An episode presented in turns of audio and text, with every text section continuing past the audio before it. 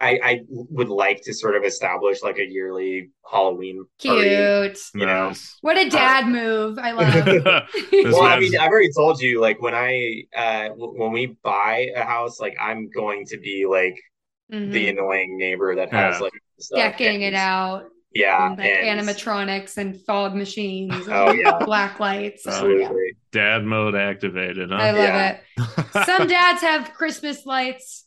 Our friend Bird has Mhm. horrifying dismembered body parts hanging Yeah. on chains. I like I, I wanted I want to be the house that the kids actually don't even want to come to because they're too Yeah, scared. that's good you know? stuff. Uh-huh. Yeah. What would you envision as the like ideal? Like you do a haunted house every year or what? I, I think that would be fun to do sort of like maybe like a haunted house for like a day or two Mhm. And then just kind of like maybe on Halloween night try to have it set up so that like I'm basically jumping out and scaring people. Um, Love it. Doing the classic. Yeah, a, a coworker of mine, uh, she said that uh, what she used to do is she used to dress up in like a a, a costume that basically looked like a scarecrow, and Oh she would have like you know the bowl of candy like in her lap, Oh and yeah. you know if you're walking up, like it doesn't look like a person at all. So you Mm-hmm. know, like the kids would come up, they would like look, and then they would like grab the candy, and then she would like grab them, like sort of Ah! like that's what I'm that's what I'm looking for. hmm That'd be so much fun to just sit there and as the kids are looking in the bucket, you're just like, you should get the Kit Kat. They're like, oh shit, what the Oh my god! You just jump up at them. Oh there yeah. There are still houses that I don't go up to. Like I don't know. Well, Will you go trick or treating? let me show my cards. No, but there is a house in my neighborhood that decks out their entire front yard. Right. And right, right. I'll be honest, like walking past it, I get a little unnerved. Hmm. Like I know it's all fake. I know it's lights. I know it's, you know, plastic skeletons, but there's just like something about the energy. It, I revert back into that like seven year old version of myself. I'm like, oh, it's gonna get me. Oh God. And I very much still don't like things that pop out at me or like Mhm. talk when I step on a footpad. Like Spirit Halloween, I have to actively choose whether or not when I go in there, Yeah. am I going to step on the foot thing and like actually hear what the evil clown has to say, or am I going to avoid it entirely? Uh-huh. So I'm going to need to help you set up your decorations, Bird. Otherwise, I'm I might not go to your house. I mean, I don't, I don't think this year it's going to be anything like that. It's more like just setting up ambiance. yeah, Yeah. cute. But like, I, I, I did. I don't know if I had told you this. So like, I talked to my partner about Uh-huh. um, the fact that I wanted to get a life size version of Linda Blair uh, from The Exorcist. Oh Um, God, they're- yeah, They have one, so you know it's like a five foot, you know, uh, Regan from The Exorcist. yeah. You know that would like, I think she says Her head excellent- spins around, right? Yeah, it's like it's an excellent day for exorcism. Like I really, Oh, I I, want that her. so badly. I, I've actually wanted that for a long time because I watched this like it was an old like Conan, not sketch, but like a, a Conan like segment where Yeah. Andy Richter goes to one of Guillermo del Toro's houses, Oh shit. and he has a house called Bleak House. Hmm. And in the house, he just has all of this like horror memorabilia and it's Mhm. like really cool and it's a really short clip like you find it on youtube it's really short and one of them is he has a tv room and there's like two couches and on one of the couches is like a really like lifelike linda blair like giggling um and like watching the tv and i was Uh-huh. like i want that so badly That's so scary. Not for No. Halloween, just to hang out with. yeah just, exactly just as a as a third member of your romantic relationship, exactly polyamorous Spice it up. relationship with the pea soup vomiting demon. Yeah. Love it. Yes.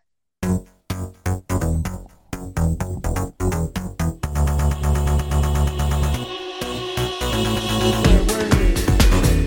What happened? What changed?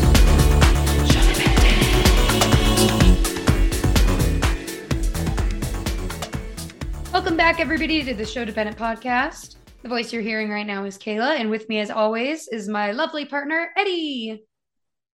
I need you to picture that there's some bushes, Oh my God. right? And you could just see just half of my face. Uh-huh. It's like poking out from the bush, Mhm. and I'm breathing real hard. And Did you just it's Did you just take a shit in that bush? My name is Eddie. How is everyone doing? Uh, I don't know. How are we doing? How are, how are all the listeners out there? Huh? All Oh 10 of you? Okay, can you be nice to us, please? Holding it down. Hey, for us, that's good. 10, I'm, I'm happy about it. Ben. Either way. Yes, as Kayla said, welcome to another spooky, the final spooky episode for this spooky season. It's a sad time, but it's a, you know, a happy time because today, have we got a treat for all of you? or a trick. Uh, well, you know, we'll see how it goes. Hopefully, it's a treat, but you can never really expect what happens. Today, we have another friend joining us. Now, this man, I've known this man since middle school. Back then, he was rocking the tall tees, Oh my god. sneaking Jaeger bombs in his bedroom closet, and if I'm not mistaken, at one point was called the Whiz Kid. oh no. We've gone from that back in middle school into adulthood to where now we watch a ton of horror movies. So please join us in welcoming our friend who goes by the name of Bird. Hi, I don't know if I should do like an eagle screech or something like Perfect. that. do, but- do whatever feels natural. wow, uh, that's quite an introduction. Um, Thank you. I, I I'm did very- my best. I'm I'm very uh, happy to be here. Uh, as you were describing you hiding in the bushes, I Yeah. was thinking a lot about what the topic will be today Mhm. because there's definitely a lot of heavy breathing that happens in the piece we're going to be discussing. Oh yeah. Yeah, it's definitely to me, as we'll talk about, this is definitely one of the most iconic horror films of all time. If Mhm. not, dare I say, the most iconic. Obviously, there's a ton of iconic films, but based around the season, based around the holiday, I don't know. I'm I might just give it that title. But Bird, welcome to the Show Dependent Podcast. And as you've alluded to, as we've alluded to, I think it's time that we reveal it to the people who can't read. Oh, what are wow. we gonna be? hey, you know it's in the title. Hey, somehow the illiterate people found the podcast. That's all. that that's right. They got there. They figured it out. Bird, what are we going to be talking about here today? We are going to be talking about the classic and absolutely iconic, and I do think you can make a strong argument, the most important horror movie of all time, which is John Carpenter's Halloween from 1978.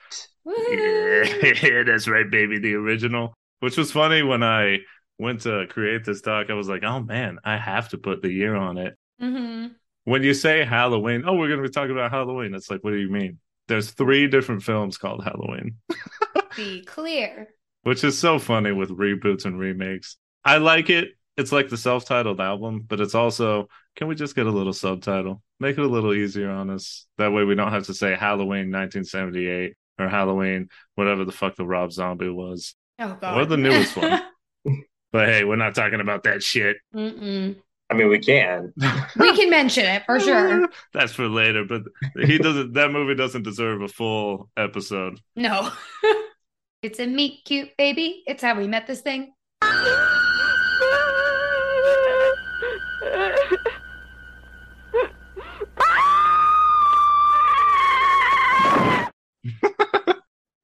So I only really watched this movie for the first time about like two years ago. Mm-mm. As anybody who knows me knows, I was a little baby and I was afraid of everything. uh, so I definitely did not watch horror films as a youth. So watching this movie for the first time, I think we may have actually, I can't remember if I only watched it with Eddie or if I got to watch it with you and Bird. I can't remember, but I do remember really liking it, being kind of like, oh, this is kind of a slow burn. I was expecting it to more be like an outright slasher, but it was a lot more suspenseful than I thought it was going to be. The fashion was very nice, Mhm. and I'm sure we'll get to some iconic moments and lack of outfits Mm. as we discussed today. But um, yeah, meeting this movie only a few years ago, it was really fun. So I'm excited to dive into it and get to talk shop without both of you guys. So should be Uh-huh. good. Excited to dive into a uh, surprisingly not very bloody film. Mm-mm. I just want to say from my meet cute, I'm pretty sure I saw this on a whim one day during high school. as previously stated, and sort of mirroring Kayla's history with horror, not not much of a horror guy myself until that very important moment of Resident Evil 4 2005 2005 the Oh. year that lives in Mm. eddie's mind Oh, forever god what a good year. It's just like that's when eddie really blossomed into adult eddie Oh even though i was not and very much still a child. But that's when horror took off for me. I wanted to consume so much more of it. And definitely in high school definitely feels like one of those days where you just wake up you see something's on tv and you just lay in bed and are like i'm gonna watch this. And instantly fell in love honestly everything it does i think it does amazingly and most importantly it stays with you sticks in your mind and i've literally never forgotten about this movie since the first day i saw it I like that. Uh, you know, Kayla, you're starting with. I saw this movie two years ago. Eddie, you're like, I, I was in high school, so Yeah. like a little bit earlier, but still kind of later. So Mhm. I, I saw this. I think when I was around like nine or ten years old. i thought So- you were gonna say in the womb In the womb, yeah, exactly. damn The the next Halloween movie, it's revealed that I'm um, related to Michael Myers. So hey there you go So I, I was exposed to horror pretty early. I remember watching A Nightmare on Elm Street when I was six years old, which Yikes. you know some would argue is a little too early to watch A Nightmare on Elm Street, and I Mhm. definitely remember being positively terrified that Freddy Krueger was going to come into my room. Your father just laughing the whole time Yeah. Yeah, exactly. Like I don't Wrecked care. Um, so he uh so I, I remember kind of getting scared shitless but also being really sort of drawn to horror and anything that was sort of like halloweeny themed um i remember they still actually do this which i think is really cool so amc the amc Yeah. television channel Mhm. so they always do like during the month of October Halloween themed or horror movie marathons. right And I remember I was about nine, ten years old, just hanging out, and they were running a marathon of all of the Halloween movies up oh to my that. god Uh, so this is pre-Rob Zombie. Yeah. Um, Mhm. and I remember seeing Michael Myers on the screen for the first time and was just enthralled. I, Mhm. I, I couldn't take my eyes away from the sort of blankness of that white mask. And it was scary and, and terrifying. But again, it was something I felt really drawn to. Mhm. And I remember watching Halloween, Halloween 2. Just going to touch on it briefly. I was pissed as a 10 year old watching Halloween that that marathon for the first time and getting to Halloween 3 and not Yeah. seeing Michael Myers. the season of the witch baby I'm like waiting for him to show up. where and he is and the credits roll you're like what the fuck is this Yeah, what are these?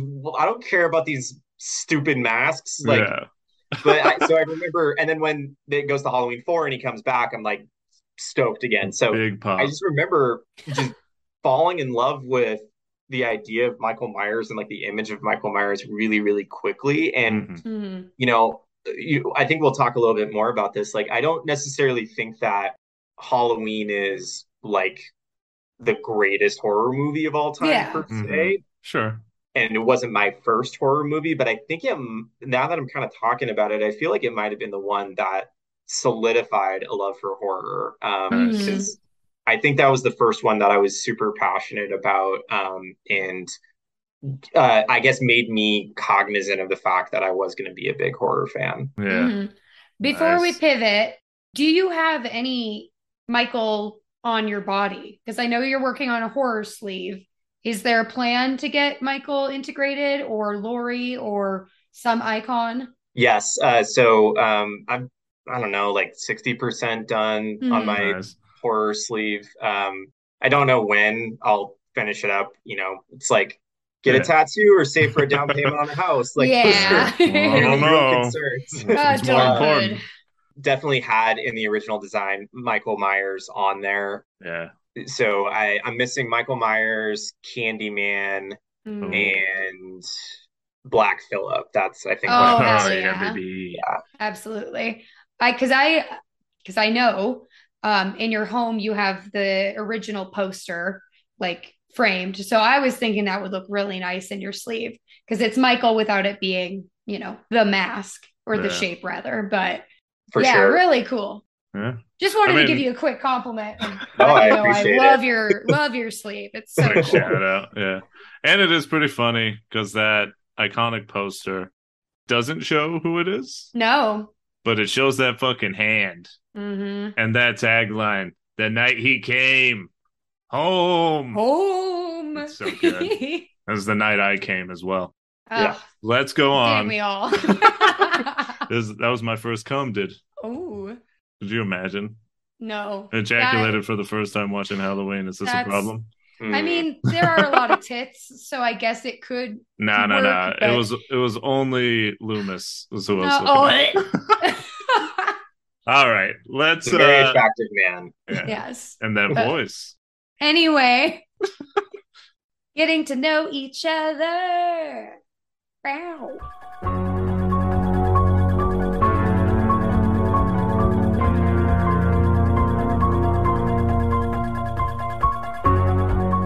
If we're talking Halloween, there's a couple things that have to be said because we've said the word many, many times, and we're going to say it many more, I'm sure.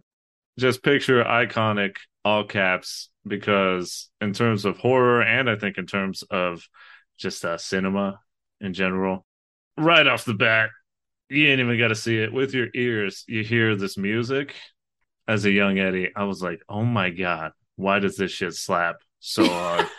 I, think, in, my opinion, because you know, you watch an older horror movie, and sometimes the scares don't necessarily make it to other generations. Like they're not as Mhm. effective just because of differences in what we've been exposed to. And Yeah. you know, Mhm. Halloween was groundbreaking at the time, but you know, not somebody that's experiencing it for the first time in 2022 who's never who's seen a bunch of other things they may not find it to be you know massively scary the the thing i think that holds up the most about that movie is that the score is still really really creepy and Mhm. haunting it's an incredibly simple score that's done by john carpenter who is yeah. incredible and What a does so much king. he is he, he is the horror master you know Oh, doing yeah. so much with so with so little. Um, and you know, he does it for a lot of his other movies. Uh, The Fog, The Thing is like just a quick Mhm. aside. So The Thing had a big, huge score that was put together by Ennio Morricone, who of course you Another legend. kn- yeah, the the legend. You know, um, the good, the bad, and the ugly, Mhm. right? Oh, Um, yeah. so this really crazy score. I, I can't remember the exact reason why they decided not to use it. It might have been Morricone decided he didn't want to um, ultimately approve it for the film Yeah, because the thing was not well received when it came out, Oh. Yeah, so I forget instead- about that. Yeah. which is so crazy. Um, we could talk about the thing for days. Uh, but Oh yeah. Next John- time. John Carpenter put together a simple score that honestly works way better because you can hear the original score for the thing Mhm. if you watch the movie The Hateful Eight by Quentin Tarantino. Oh, the shit. score Yeah, by yeah. Ennio Morricone was originally meant for the thing. That's wild. and I don't think it would have worked in the thing um, as well as what Carpenter put together. And I think ultimately to tie it back to Halloween, I think it's because it's so simple. That backdrop of just a couple of piano keys, Yeah. Mhm. Oh. and then looking at the jack o' lantern at the beginning of the credits. I just think it's kind of like so stark. And when you go into a movie theater, I mean, I can't imagine watching this in 1978, but Mhm. going into a movie theater and you're expecting, you know, like big, loud, sort of orchestral sounds, and Mhm. you're just getting like a piano and then a little bit of synthesizer behind Mhm. it. Right. I think that that's kind of jarring. Like you're expecting something big, um, Yeah. and instead you're getting something really, really kind of small and eerie and, and quiet, um, Mhm. which is a It's lot of so the way that the movie works. It's like, mhm. like you said, it's all suggestion. It's nothing like it's no big gestures for the most Mhm. Right. The thing with me, how I kind of like think of this score and just kind of the way that John uses the music to draw you through the film, it reminds me a lot of a sound that a lot of people find eerie, which is the ticking of a clock. It's Yeah. just kind of like something that's ever present and you don't really hear it until you cue into it. But once you hear it, you can't stop hearing it. So Mhm. it's kind of like you know laying in bed at night and like feeling the passage of time and just the ever present just pulse that's behind this whole movie that kind Right. of pushes the energy through, which is really scary. Um, Mm-hmm. but like you said, it's very simple but very effective. I'll use this as the transition into the next iconic thing because this movie just hits you with them back to back. Not only is that main theme so good, but obviously every other part of the soundtrack. Like I to this day, when I hear those three like da-da-da, I'm just like, fuck yeah, this is so sick, dude. like I'm just ready for whatever's gonna and it's such like a good I'm gonna do it. I'm gonna equate it to wrestling. Love it. Which we will We're later. talking to bird. How do we not Yeah. eventually pivot But back it's like- to? WWE? It's like when you give a character a theme, as soon as you hear it, you're just audibly cued into like, oh no, something bad is going to happen, or oh no, they're around. And it's so much more effective than simply seeing it. Because like when you hear it, you don't even have to see who it is. It's just the idea that they're there is like, oh shit, you know, like th- this is not good. Everyone's in danger now, and it just makes it so much better when you finally do see them. You're like, oh my god, man. Oh yeah, I was just gonna say, you know, I think that sometimes, especially if you're like very conditioned to horror tropes and you watch a lot of horror, sometimes like an over the top soundtrack kind of gives things away or can kind of Mhm. like, you know, rob from the moment. And like you're saying, the music here definitely does not do that. It adds to the horror, it adds to the dread, it makes those scenes a lot more effective. Oh yeah, Whereas you can watch some really big budget horror movies, which this was not a big budget horror movie when it No. came out, oh, we'll talk about the lack of budget in a minute. oh, okay.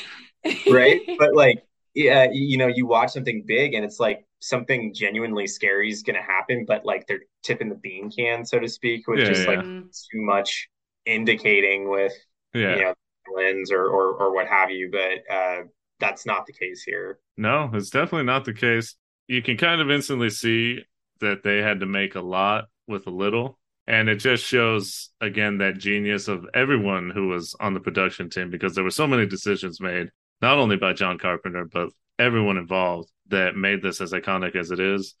But this opening scene is one of the all time greats, Mhm. and it does the POV. Mhm. It does, and I think it's significant for a couple of reasons. So I, I think it's playing on that sort of Alfred Hitchcock sort Mhm. of you're getting the gaze from the viewpoint of you know the killer, Oh, yeah. Yeah. and then which which is really effective as it's trying to set the scene of like what's going on, and you're trying to get your bearings. The, the other thing uh, uh, about it is so you know when people are talking about what is like the first slasher movie Mhm. a lot of people will mention Black Christmas. Um, Texas Chainsaw is the only one that I that I hear, but that's Right, like right. Such a different thing. I think Yeah, Mhm. I, I think so. uh, Black Black Christmas, though, I, I absolutely would think is a slasher film. But um, so it starts off with us in a similar sort of position where you aren't seeing the killer; you're looking from the killer's Right. perspective. Yeah, Um, yeah, And we're hearing the breathing. Exactly, Right, which that's true. like like you yeah, that's crucial from from Black Christmas. So it's starting off like that. Um, and you know, sometimes people will say like, well, this movie is kind of like ripping off Black Christmas a little bit, or like it borrows a lot from Black Christmas. And yeah.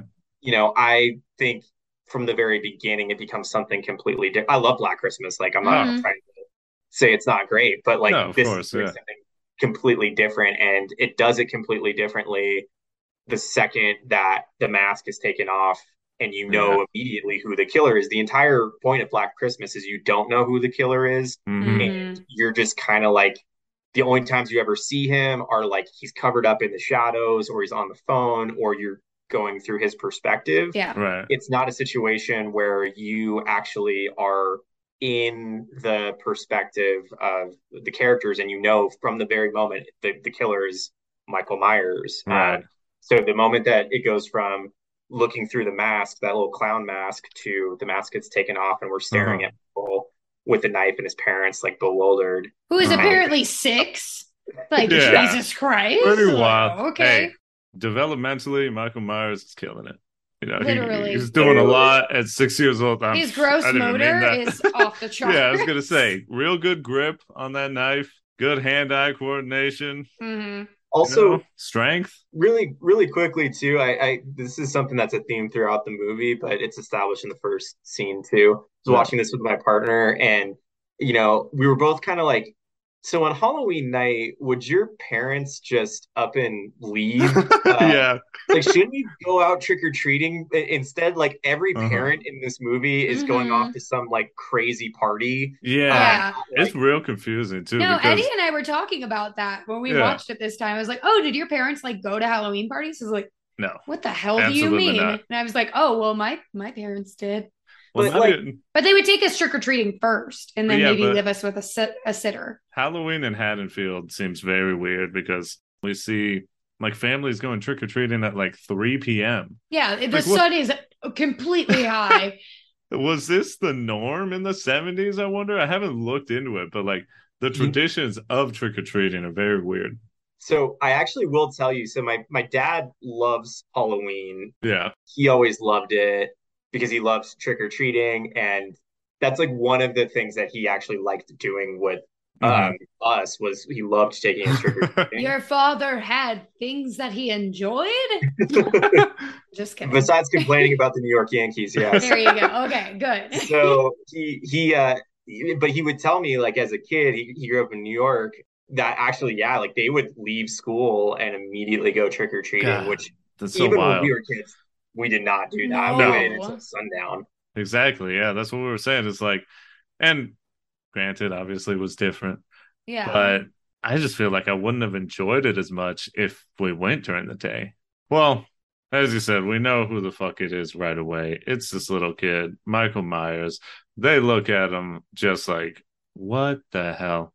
Want to take a step back though, because when we're watching this happening, we're seeing through the eyes. They sort of pop that mask on, which I love that Yeah, effect. very, very quickly. it very much just like vacuums to the camera. Thump, and it's in there. One of the most realistic things in this film as a whole is how quickly these high school men nut because in this in this POV shot we see Michael's sister with her boyfriend. Michael grabs a knife and homeboy's running down the stairs, zipping up his pants like that was great. It's like, dog, that was 90 seconds at best yeah, maybe. very realistic. I applaud the man. That's probably his personal best, the longest he's lasted. Also, must be said that my God, Michael's sister, Holy tits. real nice. Good heavens. And I know that, and we've had conversations like this where we very much, or I don't want to speak for the group, but I very much do enjoy when a monster, a killer doesn't necessarily have a motive. hmm But it kind of seems like in this first film, at the very least, it almost immediately gives you that idea of like, he really doesn't like when women have sex. Mhm. And by the end of the film, it sort of feels even stronger. I don't know. Very, very strange, very iconic. And it's uh, 1963. So Mike Myers and the Beatles, they're both just coming up at the same time. Wow. Absolutely. I like how that the, the connections your brain makes. Like, Yeah, yeah, yeah. Absolutely love it. Wow. Have you heard uh Chris Jericho's uh his theory as to what motivates Michael?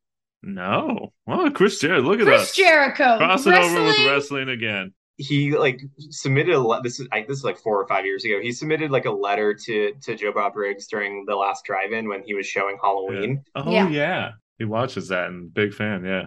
He basically made the argument that Michael has um basically like feelings of like incest towards his sister Judith. Mm. Um, Yeah. Mm. And so when he sees Judith have sex with her boyfriend or knows that that's what's happening, Yeah. Smart that kid. sets off a trigger.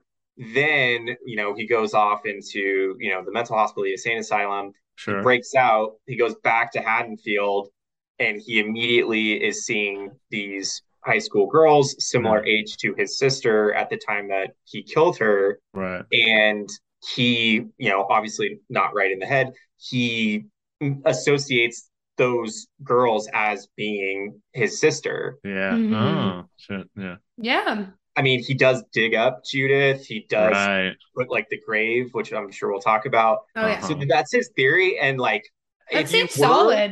It if makes you're gonna give sense. him motivation, Yeah. it seems pretty good. Mhm. He doesn't like these women whoring around. Well, Yeah. and you know, we can get into like from an English perspective of like the phallic imagery of the knife. That's Uh-oh. his weapon of choice, of Mhm. penetrating the body. That totally tracks. Yeah. yeah. That- Chris Jericho, who would have thunk? Who would have thunk? That's funny. I too, Jay. but uh, what was Lori hearing when she first sees this thing? so I don't know exactly the details of the text that they're discussing in this English course. It may Mhm. be, I don't know if it's psychology and literature. I, I couldn't really come to a, a solid understanding of what the class was, but basically the teacher is having a discussion on the different elements of fate and whether or not they can be affected or changed. Hmm. And as they're having this discussion, Laurie looks out the window and sees Michael for the first time, which is really cool. Does she see Michael or does she see? The shape. they are very much different things in my mind. Hmm Elaborate on that. One of my favorite little fun facts that I saw after watching it and delving into it and researching all this was that in the credits you see that there's a character credited as the shape. And then I come to find out later that Michael Myers, the killer, the one that you see, the mask and everything all put together, even though Laurie and other characters call him Michael, the cast and the writers and everyone they refer to him as the shape. He's not human anymore. He's this other being that's almost like a force of nature, right? Mm-hmm. And it goes along with what Loomis says about him, because as we'll get to in a little Oh, bit, Loomis for being a fucking uh, psychiatrist really talks about this human as if he's not a human. Yeah. N- not great, but I just love that the idea that he's not a man anymore. The idea Mm. that he's transcended and become something so much more. Because again, for me, in my horror, in my killers, that's what I want. I don't want it always to be such a like, oh, here's this tragic backstory, and let me give you the five points of why they became the way they are, and you got to feel sad for them. It's like, no, I want this thing to be just this unstoppable force. Mm-hmm. We'll talk about it later, but that's kind of why I really enjoyed Halloween Kills. And seemingly I'm in the minority there, but whatever. let's let's keep moving on because we have the shape. Things are starting out here in Haddonfield. Let's talk about Loomis, huh? Loomis. So when you think about, you know, again, how this movie was shot, Mhm. nobody in this movie was a name at this point except for Donald Pleasence. Right. And to me, this movie doesn't work if Loomis is also sort of like a newbie, untrained actor. Now, Right. that's not to like discredit the other, like Jamie Lee is great. Oh, um, sure. Yeah. and the, the the characters are well cast, but it is to say that their roles don't require them to have the sort of depth of character that Loomis's role does. Mhm. So if you have some, you know, person who you just pulled their head shot off a pile, you know, Yeah. play Loomis, I think that this movie doesn't work. But because you picked somebody who has the gravitas of Donald Pleasence, Mhm. he brings a needed, um, I think, authority to this movie that allows for the other characters and actors to kind of stumble along and, and find out what the best, best best method is. Like Jamie Lee Curtis as an actress gets so much better, and like you know we can discuss the the the value of like the the, the sequels, but like her presence gets a lot stronger as she Mhm. has more experience. I mean, she's very young here. Mhm. Uh, but Donald Pleasence, like he he sets a tone here as Loomis that you know the stakes are are, are real, Mhm. and Yeah. you know everybody else is you know kind of like oh you're crazy, but he sells this like inhumanity of Michael Yeah. Mhm. so well. Um, so you know, hats off to to Donald Pleasence. mm-hmm. Is he still alive or has he passed? Yeah, he, he passed a while ago. That's what Yeah. I thought. I mean, he was old as hell in this movie. I think his last. I can't remember if it was Halloween five or if he if he was in the Curse of Michael Myers. Nice. I can't remember. Um, Uh-huh. He's definitely in Halloween five, but he was not in H two O. No, damn. So I think he died before that, which I love all of Uh-huh. H2O. Yeah, I just always think it's funny that it's H2O. It's like, yeah, it's called water. No, but I agree because it's like not not only because of the man who it is, but it's just his commitment to it. oh yeah, he is completely dug his heels in. hmm Not only does it not work without his his gravitas, but it also doesn't work if he didn't commit, if he phoned it in. Because from the get go, and we can talk about it now, the way he talks about Michael is so fucking over the top. And it's just kind of like the case where I, I know that's kind of, I don't know. I don't know. I feel like they weren't trying to disparage mental illness. It was just they were trying to make it a point where, again, this man ain't a man anymore. He's something else. But damn, does Loomis talk crazy about this man? Yeah, he's not very respectful to his patient. no, he's his patient. He's also like breaking HIPAA like left and right Yeah. to just like random people. It's like Hey, let me tell you about my patient. Let me tell you his medical history, what's going on with him. By the way, I want to fucking kill him. All right? I want him dead in the ground. yeah. Yeah, the the nurse being like, uh, you know, don't you think that you should refer to it as him Yeah. If you Mhm. say so? yeah, whatever. Fuck you. But it's time to meet the, as Michael would refer to them, the sluts, and then Aw. the virgin, who in horror is known as the final girl. Mhm. We've got Laurie and her friends, Annie and Linda. What are they all about? They're about smoking weed and having sex. Hmm. Well, at least two of the three of them are, Yeah. So Laurie is about knitting and babysitting. right? So weird. yeah, I don't know why they made her like the most boring person they could. Well, also, why are Annie and Linda friends with her? Right. I, yeah. I mean, are they just because they were neighbors and they grew up together? Yeah, maybe. Maybe they're hey, maybe they're loyal to the soil, you know? Yeah, that's Listen, true. It's I been was, day I was, one. I know that Believe I was that friends with people yeah. just out of convenience. You're friends with the people around you. So Uh-huh. They're not very nice to Laurie either. No, they're definitely not. They just make fun of her the whole time and sort of force her into situations she doesn't want to be in. And that's essentially what gets her into all that mess at the end. hmm I, I don't know. How, how do we feel about Laurie in general in this one, in this first one? Because Bird, you were talking about it, how this character evolves, but how do we feel about her in this first one?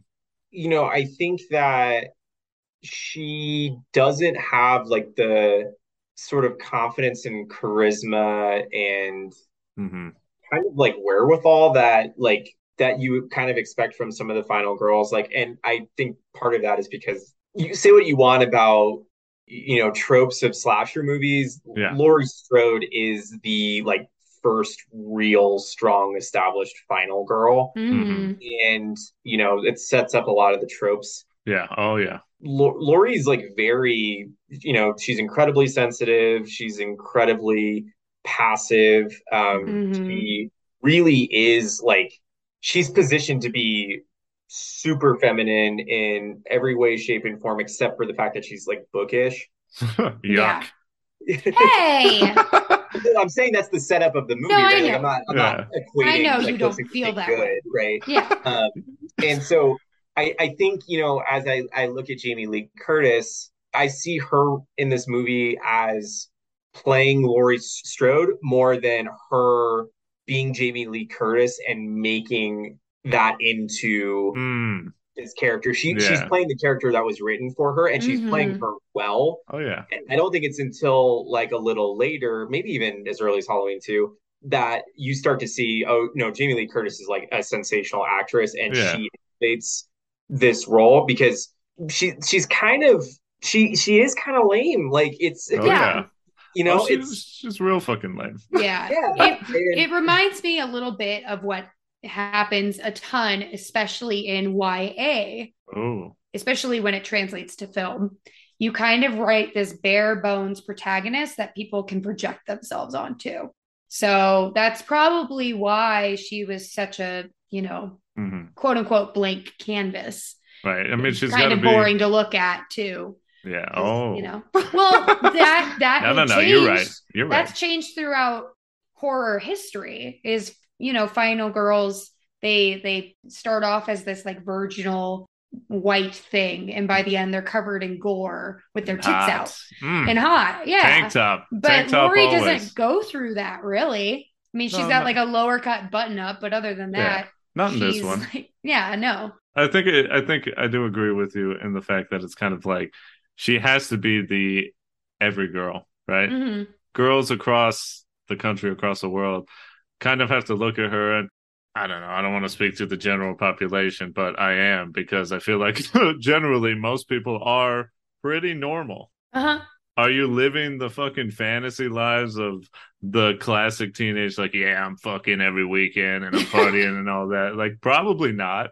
You know, those are the outliers, the Lindas and the Annies who are hella smoking weed and just all they think about is sex and they actually have sex seemingly every night, three times a night, because these boys last 30 seconds. hmm Like, that's not most people are Laurie. hmm You gotta relate to her.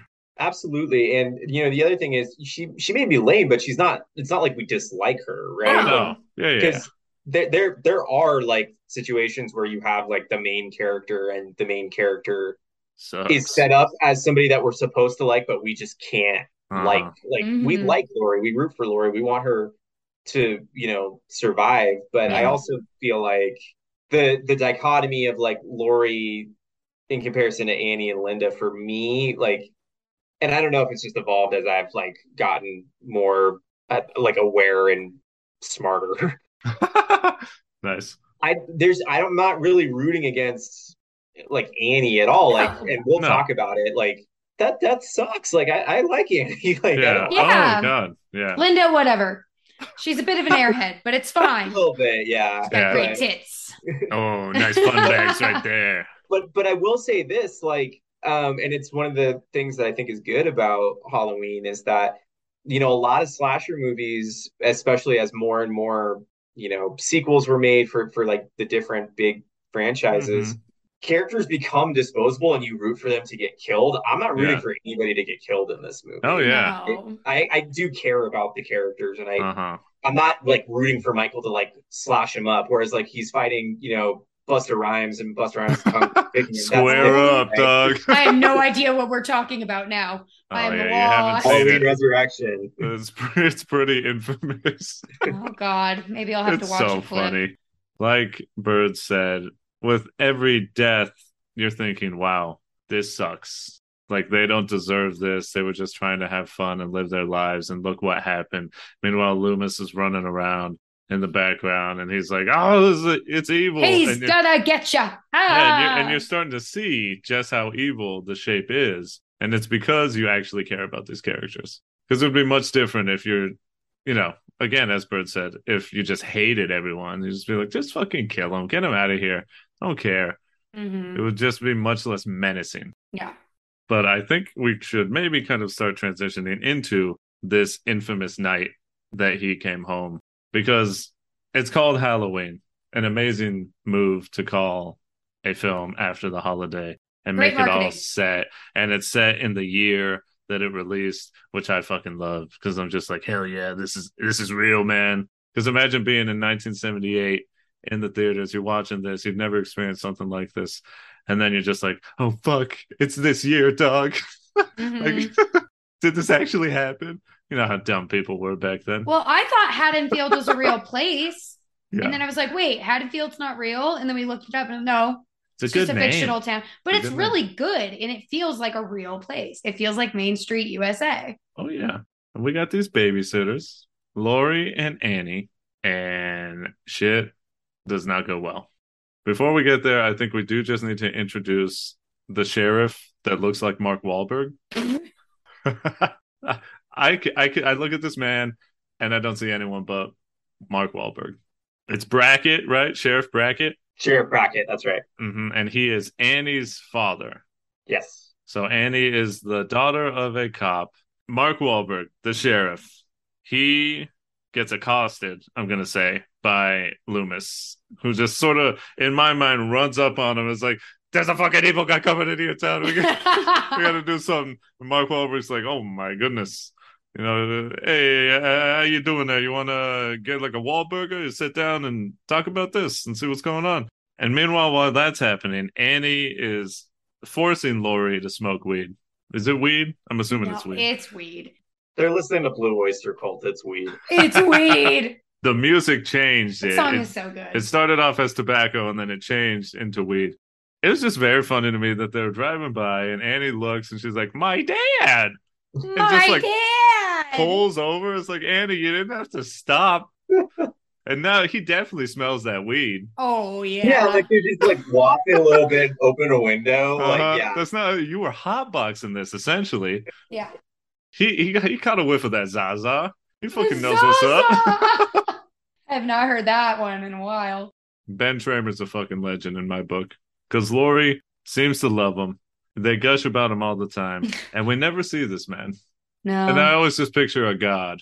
Like Ben Tramer, he's fucking killing it. I do not imagine a god. I imagine like a dude that was like part of the chess team in like seventh grade, but then he got like hot and then he See, just he's a god. no, he's just kind of like an average looking guy with cardigans. Yeah, no, I was gonna say, I mean, if you want to see what Ben Tramer looks like, you can watch Halloween too. no, no, no, Wait, no, no, what? no, no. Not that Ben Tramer. It's the fictional one in my mind. Oh my god. It's like Schrodinger's cat. Yeah, exactly. he only exists in my mind. Ben Tramer, he's both alive and dead inside the house of Michael Myers. It's just fucking hilarious. Poor Laurie. yeah, like Laurie is like, no, Annie, like you need to call him and say you were just joking. And she's Yeah. like, he can't. You went out drinking with something Godfrey. Like he won't Yeah. like Godfrey. He won't be back until the morning. Yeah, it's like God, these legends, man. And it, and it's because they do the thing where they always say their full name. hmm It's like God, this guy's fucking killing it. That's He's not such a Ben. high school thing, though. He he ain't Ben. That's Ben Tramer right there, guy. but even when you guys reminisce about people that you went to school with, you always use their first and last name. I don't know if we do. I feel like you usually do, unless they have a nickname. I feel like But we I normally do last names. Our like the high school we went to had like thousands of students. I don't Yeah. imagine Haddonfield High did. You Yeah. know, you you right, you right. Uh huh. And we didn't call them their full name in the time. You do Yeah. the full name later because you're like, well, there were a million Bens. We're talking Mhm. about Ben Tramer. Yeah. Like, now, guy is a living legend as they speak. By the way, I, I also imagine that like if we went to high school with Ben Tramer, we would call him Tramer. Oh, Like, yeah. would be what he would- hey, what up, Tramer? We're going out drinking, right? Tramer's coming, Oh, bro. you know it. Tramer's driving. There we go. The Tramer train. Choo choo. it's already got a nickname. Annie, Annie, Annie. What a baddie. Mhm. The, o- the only thing for me could have made it better was if she wore glasses. But Eddie's got a type. I ain't got no shame in my game. I love her hair. Oh, so good. Yeah, I mean, she's got the most moxie out of all the characters. Oh yeah, you got a little chutzpah. um, so one fun fact about so Annie's played by Nancy Loomis, Yeah, which Very love fun. fiction. yeah. I was saying that to Kayla. I was like, look how fucking weird this is. Annie also shows up, uh, or Nancy Loomis, I should say, shows up in uh, The Fog, which is I love that movie, another great John Carpenter classic. So oh absolutely thrilled to see her again. Um, Uh-huh. But yeah, I mean, like I feel like she's kind of the the best of both worlds because like Linda, the cheerleader, is just like so ditzy and Yeah. like d- like doesn't have like a whole lot of like personality. She Mhm. kind of seems like a caricature of like what a cheerleader is. Yeah. Right. And then Laurie is, you know, kind of the square, you know, and she's kind of a caricature of what like a nerdy girl might be or just a Mhm. nerdy person. Virgin. Uh, but Amy's kind of like in the middle a little bit. Like Mhm. she's definitely like uh, like cool and like you could tell like she's like among the popular girls Oh, like yeah. Is, but she also she's you know doing some babysitting and Right. She's know, good she in any hood. yeah, she Mhm. she seems to me like the most actual like realistic hmm character. Yeah. Oh, for sure. Yeah, Annie top notch. Oh yeah. And Annie is feeling horny for Paul. Paul. Much like in the horror trope, women who have sex are going to get the axe. This sets up Annie's unfortunate death. Oh. Annie gets the call from her beloved Paul. Booty. seems so cool. He got grounded for throwing eggs. Um, Oh, we'll we'll speak about the quality of these men here in a second. Uh, Apparently, in 1978, you just had to have a penis. yeah. Well, also that's probably why Ben Tramer sounds so cool. It's because Mhm. like all the rest of these guys are so lame. Yeah, And it's like Ben Tramer, the only thing we know is that he went out drinking with Mike Godfrey. So yeah, it's fucking sick, dude. He's having a great night. I'd like to imagine Ben Tramer had the night of his life. oh yeah. Did you get drunk? Nobody's ever been that. That night, Ben Tramer had five beers, dude. yeah. Five Insane. years. No one's ever had Five five beers. Coors Lights. oh my, no, they No, No, it was light, dude. Illinois. It was It probably was full PBR. course. Yeah. Oh, So anyhow, she gets the call from from Paul, who was grounded, um, but for some reason his parents left, and you know, a kid that's throwing eggs, he's yeah, probably could be trusted to be home alone. But yeah, his parents left, like every parent in this movie Yeah. does. makes sense. And she, you know, is informed that you know he's going to be able to to leave, but of course he asks her to Mhm. pick him up, Yeah, even though What a he man. could easily walk up there. Anyhow, like a man. so Annie is going to pick up Paul. Mhm. Uh, she drops off Lindsey, the girl that she's watching with Laurie, right. and she is singing a song about how awesome Paul is. oh And then yeah, gets into the car. it's a good song too. My Paul. Um, and then That was so good. hey, I just want to say really quickly, Ben Tramer would pick you up. oh yeah. Oh yeah. He would not make you go pick his ass up. So um, she gets into the car and she's about to start it, and then she's noticing that the windows are like fogged up. Yeah, nice touch. Yeah. And then we get Michael starting to choke her, hmm and then Lucky eventually- lady. I mean, what? Hey now, whoa, whoa, whoa, whoa, whoa. and then uh, and again talking about sort of like the minimalist like gore. Mhm. Mhm. It, it's implied that he takes a knife and slits her throat, but you don't really see it. You don't see any blood or anything Mhm. like that. She And just then- falls on the horn, right? Yeah, like her eyes kind of like go back into her head, and then she like falls onto the horn, and then you know the horn, and her head is just resting on the horn as it continues to to blare. Mhm. That's the end of of Annie, unfortunately. Poor Yeah, Annie. the unfortunate early end. We didn't get enough time with Annie. Yeah, again, Her- like I I think her death like mattered. Like it Oh. was not. It's Mhm. not something we were rooting for. Mhm. No, absolutely. Well, and just from coming from like the female perspective, that's something that I've been taught to fear like my whole life. Before almost every time I before I start driving, I always check my back seat. Yeah, yeah. Is yeah. that the boogeyman has just been like instilled in my consciousness? Like Mhm. there is the chance that somebody is hiding underneath your car and is going to slice your ankles and then yeah, there's a chance that there's a guy in the back of your car just waiting for you to let your guard down and kill you. They are literal urban legends for a reason. Oh yeah, I this mean, is like something that especially as a woman I've been taught to like keep my guard up about and for. these these real fears, these everyday fears, unfortunately, come true in the form of, as you said, a literal boogeyman. Michael Myers here. He he literally embodies that boogeyman thing to this little kid. Because right after Annie is murdered by Michael, he fucking does like the coldest shit and just like walks with her dead body out around. Which does this house not have a back door? I guess not. Is- or is he just flexing on everyone? Look what I just got. I mean, when you think about it, like Michael's not exactly subtle. Um, No, no. like, You know, Wait like a- there's the scene where they're walking, and then he's just like standing by the bush, and then he just walks behind the bush. Yeah. Oh And, yeah. like He's brazen. I think it was a TikTok. I, I don't I don't know. Um, but Uh-huh. there was like it was the scene where Laurie's in her bedroom and she's looking down into the backyard and he's just staring up at her. Yeah. And then the in the TikTok, it's like she's staring and then you know he's staring back and then she cuts to her staring and then it cuts to him like doing jumping jacks and then like Yeah. him like mowing the lawn. Like, Yeah. I'm right here. So I wouldn't be surprised uh, to say if he's just like, Yeah. yeah. like I'm not trying to hide. Right. I want people to see. Yeah. But it's also just I, I just bring that up because Annie, to get to her car, which is in the garage in the back, hmm She goes, walks around the house, forgets her keys, and goes, walks back around the house and goes in the front door. And I'm like, why did she do that? Is there not there to me? There's just not a back door in this house, and it's always just been very confusing to me. So maybe is that probably Michael just you know he doesn't give a shit. He's taunting everyone, begging everyone to come try him because he knows they can't touch him. But we've had our first death. Speaking of death, the next section I'm just gonna say it because I like the little titles I made. He's It's a proud line of his from work. line from the movie. Loomis, death has come to your little town.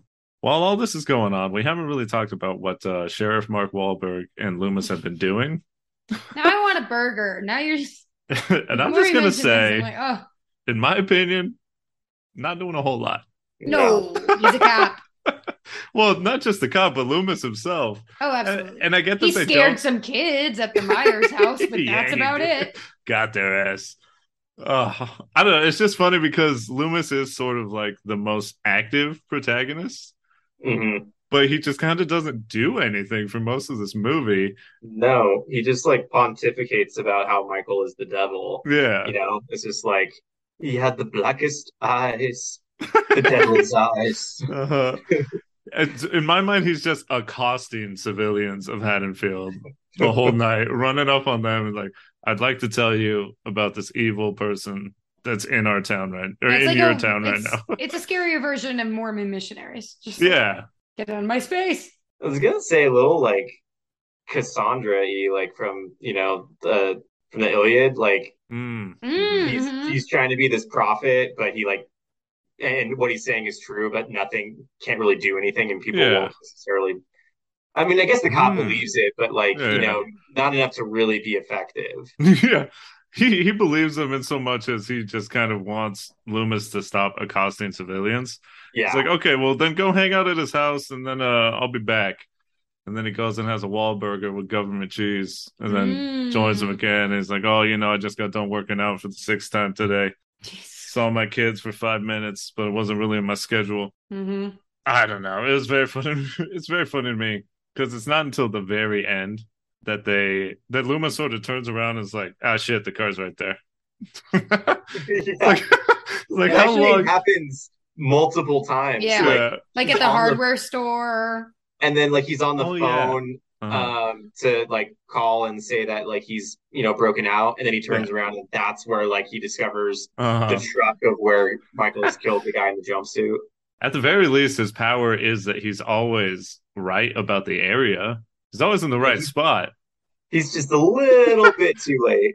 Mm-hmm. I think right here is just for me. This is my big point in the rewatch. Because do I love this movie? Yes. Is it good horror? Yes. Is the shape Michael Myers terrifying? Yes, I think so. But he also in this first film does a lot of things that to me are a little goofy. He's A a goofy strange. guy. He, he's a, this guy's a jokester. He's playing around a little bit. My number one question: Why the hell did he grab that kid? like, why was he hanging out outside the school? Why did he grab that kid just to be like, ah, fuck you, and then just let him go? I don't know what was going on. What what's happening with Mike here? I I don't know. Is that the scene where they're picking on uh Tommy Doyle Yes. that falls on the pumpkin? And I think it's it's supposed to be Lonnie, Yeah. which is only significant because of like the later Halloween movies, but yeah, the reboot. he Yeah, like runs into Michael Myers and Michael's yeah, yeah. He's like, grabs ooh. I, He's like- I mean, it could be kind of like what Kayla was saying that, like, you know, Michael's not necessarily after the kids, um, Mhm. but Yeah. he's he's still skulking around. Though the, Mhm. the kids thing that changes in Halloween four, but Ah, I figured. right. yeah. But anyhow, yeah, um, that is kind of like an interesting, interesting moment. It's just kind of funny looking Mhm. back on it because it's like, were people not concerned about this man, this tall man in, In a fucking mask. stark white mask, walking around and grabbing kids just to like shake them a little and then No, run those off? teachers left as soon as that bell rang. There Oh, was yeah. no supervision on that blacktop anymore. The adults in Haddonfield, I think in general, I think what they did is they said Halloween, we go trick or treating, and then we all just go hang out in one spot together. The greatest party of all time. Yeah. Mhm. It's like adult Halloween has got to Mhm. just be off the hook. adults only, except for Mark Wahlberg and the crazy doctor and that's it, They're not invited. right? My favorite. Ben Tramer is going to be there. oh my god, Oh yeah. Ben Tramer is the party. right? He honest. hosted it. There you go. My favorite weird thing that Michael does Yeah. is when he's about to kill Linda and he decides, you know what I'm gonna do? I'm gonna be fun with it and yeah. throw on a sheet so look like a ghost. She's so going to think this pretend to be her boyfriend. Right. So so let's get to that because Why? Why, Michael? Michael hits the jackpot. Not only does he get to murder Annie, but then two more victims show up at the house. It's like he Ubered some fucking victims because they just show up. And I think here is the time to talk about it because right before Linda and her boyfriend, what's his oh name? God. Bob. Of Fucking course it's Bob. Bob. All of these people are named like they're 55 years old. Yeah. Right before they go into the house where they're they're planning to and going to have sex. Bob says something incredibly weird Uh-uh. that I did not catch until this last time that caught us completely off guard because they're talking about how they're going to go upstairs and Bob says like I'll take my clothes off or whatever you'll take your clothes off and then after we'll take Lindsey's clothes off and Kayla and I looked at each other like who the fuck is Lindsey because again I'm not paying attention to anything No. I Google it, and by my surprise, Lindsey is the fucking little girl that Annie was babysitting. And I'm like, Linda, this the type of man Oh my god. that you're with? Like, And she just laughed. Yeah, she's like, ha, fucking hilarious. Like, what are you talking about? Uh, uh. So I would dare say there's only one death that I feel kind of okay with, and it's Bye, fucking Bob. Bob. Which is Mhm. probably the best oh death. Yeah. Like And that's why maybe they did that because they wanted you to feel like, hey, Bob can go. He Yeah. had it coming. Yeah. He had it coming. Oh man. I, I I think personally, like Bob's death is probably like the scariest scene in the Mhm. movie. Um, because you know, he's downstairs, he's getting a beer. Of course, by the way, we do have to mention that prior to him going downstairs, we see about a 45 second sex scene between Yeah. he Oh, and not, Linda, where they're just not good like, at all. they're just writhing around a little Yeah. bit. They're and then, like, essentially you know, dry Squirming. humping. Yeah. Yeah. Squirming. he rolls off of her, and then she's like, "That was amazing." Like And- Linda. No, it wasn't. Stop Yeah, lying to and then this my, my partner, like we were watching it last night, and she's just like, "I highly doubt that." Yeah. Yeah. Like But no, it's because so- she doesn't know any better. It- that's true. Yeah. So anyhow, she he he goes downstairs to get to get beers, and then notices that the back door is open, and Mhm. you know, he thinks Annie maybe has uh, come back home. Closes the door after not hearing anything, and then he's kind of hearing like these weird sounds. And you know, he checks in one area, and then he goes and checks the pantry, and then he's like, "All right, I know where you are. Come on out." And opens it, and then Michael just comes Yeah, straight at fucking him Gets his ass. and lifts him up, stabs him with the world's sturdiest knife to be able to hold him up on the wall. And also apparently a knife that's longer than it looks. Yeah, I'm pretty sure that knife's gonna have to be a lot longer than it than it is to be able to Mhm. it might as well have been a sword. Like Yeah. it was he should have got his claymore and Yeah. ran Bob through.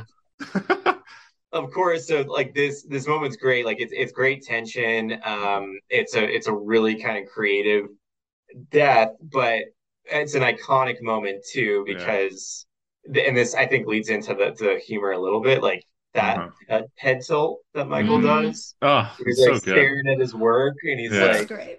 it's it's kind of funny because he he looks like a kid right he's just like Mhm. uh, like I but then did it good. also like, but he's like, yeah, like I did, like I did well. I'm, I'm like admiring my art, sort of Mhm. thing. Like Yeah. it's, it's a kind of like super subtle humor that is still like a little menacing that Mhm. Mhm. that works well, and it's also like it, it's humor like uh First Nightmare on Elm Street, where like Freddy is Yeah. doing similar sort of stuff, but then like later on in the Nightmare series, he just becomes a stand-up comedian, and it's yeah.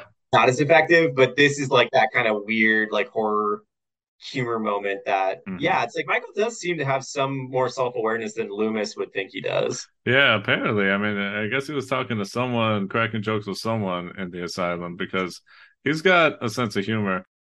let's get to the jokester that is Michael. Because I mean, Kayla, why don't you continue and explain what happens? Because after he kills Bob, what does this man do?